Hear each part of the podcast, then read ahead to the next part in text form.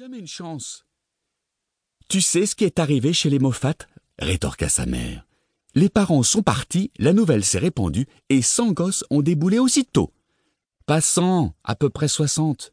D'accord, soixante, cent, ils ont quand même saccagé la maison. Ça n'arriverait pas ici. Donna Langlais s'appuya au comptoir de la cuisine, l'air soudain épuisé. Derek pensa d'abord qu'elle était juste fatiguée de discuter. Ensuite, il eut l'impression qu'elle n'était pas en grande forme. Tout va bien, madame Langlais? demanda-t-il. Elle hocha légèrement la tête. Je. Juste un petit étourdissement. Maman, ça va?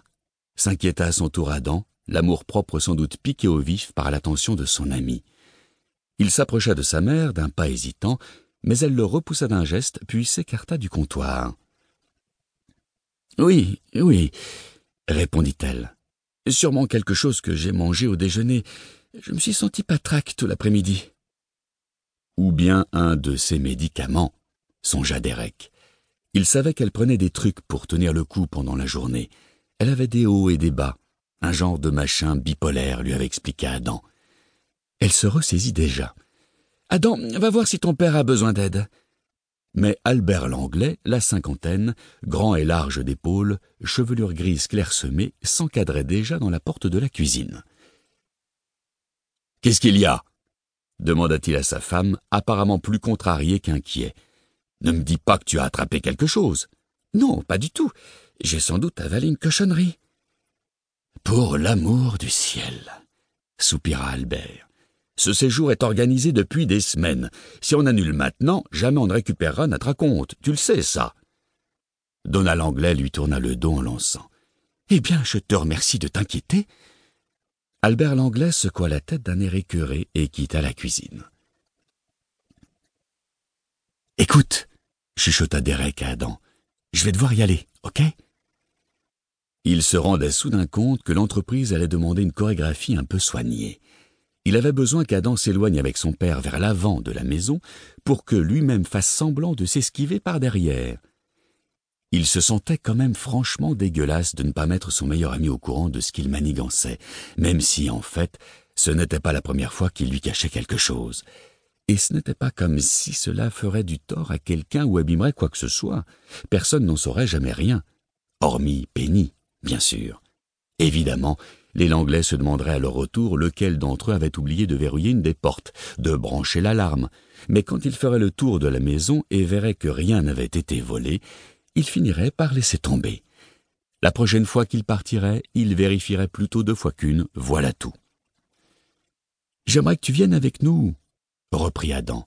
Je vais crever d'ennui là-bas, sans personne avec qui traîner. Je ne peux pas, mes parents piqueraient une crise si je lâchais mon job d'été toute une semaine.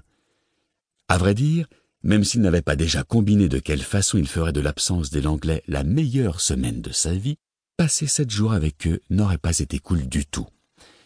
Les deux garçons n'étaient plus dans la cuisine à présent, mais dans le couloir, à peu près au centre de la maison. Il suffirait à Derek de continuer vers l'arrière, de descendre le demi-escalier jusqu'à la porte. Ensuite, en tournant et en descendant le reste des marches, il serait au sous-sol. Je sais pas si je vais trouver des gens avec qui m'amuser là-bas, gémit encore Adam. Putain, soupira intérieurement Derek. T'en fais pas pour ça, c'est jamais qu'une semaine. Tu sais quoi à ton retour, on lira le reste des fichiers dans l'ordinateur.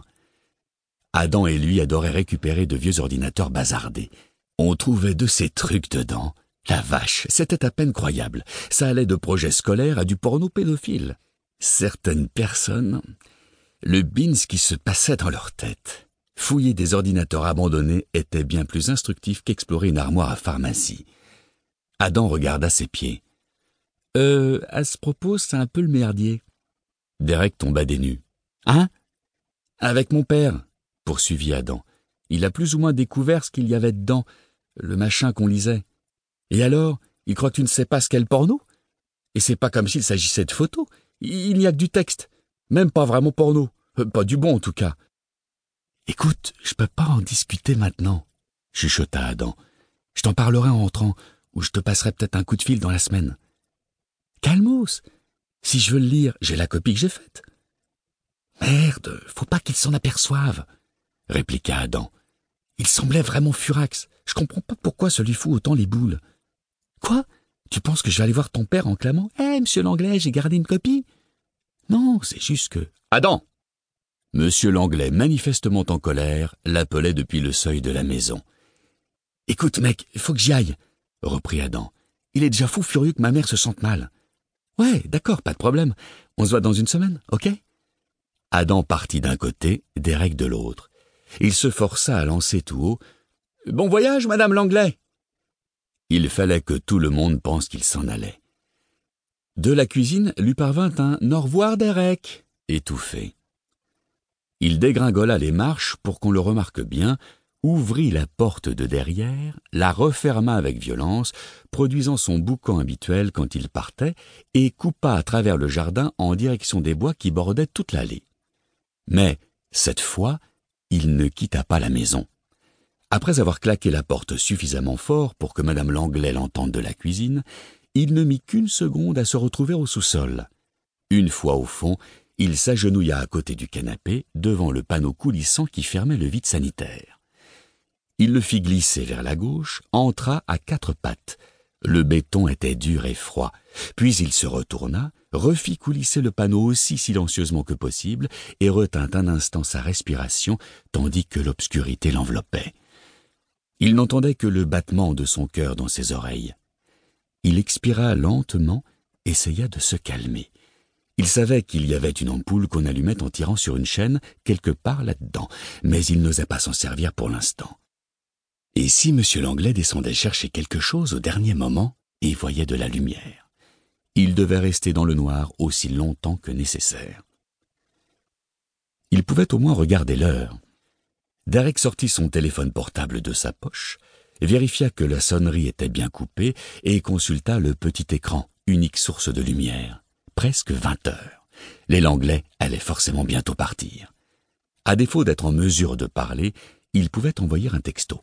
Il tapa Attends départ de l'anglais, suis caché maintenant et appuya sur envoyer message. Avoir son propre petit bésodrome pour une semaine était certainement la meilleure idée qu'il ait jamais eue. Bon, sans doute pas un bésodrome. Penny serait peut-être prête, ou peut-être pas. Pour tout le reste, sûrement. Il écoutait les bruits de la maison. Assis en tailleur sur le sol de ciment, coincé entre des cartons de boules de Noël et une luge qu'Adam n'avait probablement pas utilisée depuis cinq ans, Derek détectait les déplacements de Donna l'anglais dans la cuisine. Une maison, sa vie. À peine marchait-on dans une pièce qu'on avait l'impression que cela déclenchait une vibration sous ses pieds, qui continuait latte après latte, comme dans cette chanson que sa maman lui chantait lorsqu'il était petit, avec l'os de la cuisse qui s'attache à l'os de la hanche, l'os de la hanche qui s'attache à... Bon, on y va oui ou merde? Le père d'Adam. Quel connard, parfois, songea Derek. Son père à lui aussi pouvait être chiant, pas de doute, mais pas autant que celui d'Adam. Il perçut du mouvement là-haut. Quelqu'un marchait vers la porte de derrière, vérifier qu'elle était verrouillée. Puis une autre porte s'ouvrit et se referma, celle de l'entrée. Derek retint sa respiration, crut entendre une clé tourner dans la serrure. Cinq secondes plus tard, les portières de la voiture claquaient. Le moteur du 4x4 Sable des Langlais démarrait, les pneus s'éloignaient sur le gravier, de moins en moins audibles. Et puis, plus rien. Derek respira et décida de rester caché quelques minutes de plus par sécurité, le temps que les Langlais soient suffisamment loin pour que, s'ils se rendaient compte qu'ils avaient oublié quelque chose, ils trouvent plus simple de l'acheter en route. Son cœur ralentissait un peu à présent. Les choses s'annonçaient bien. Tout ce qu'il avait à faire était de... Qu'est-ce qui pouvait bien ramper dans son cou, nom de Dieu? Une araignée. Une saleté d'araignée s'était glissée sous son col. Il se mit à se donner des gifles frénétiques à l'aveuglette, dans le cou, par-dessus son épaule, à travers sa chemise.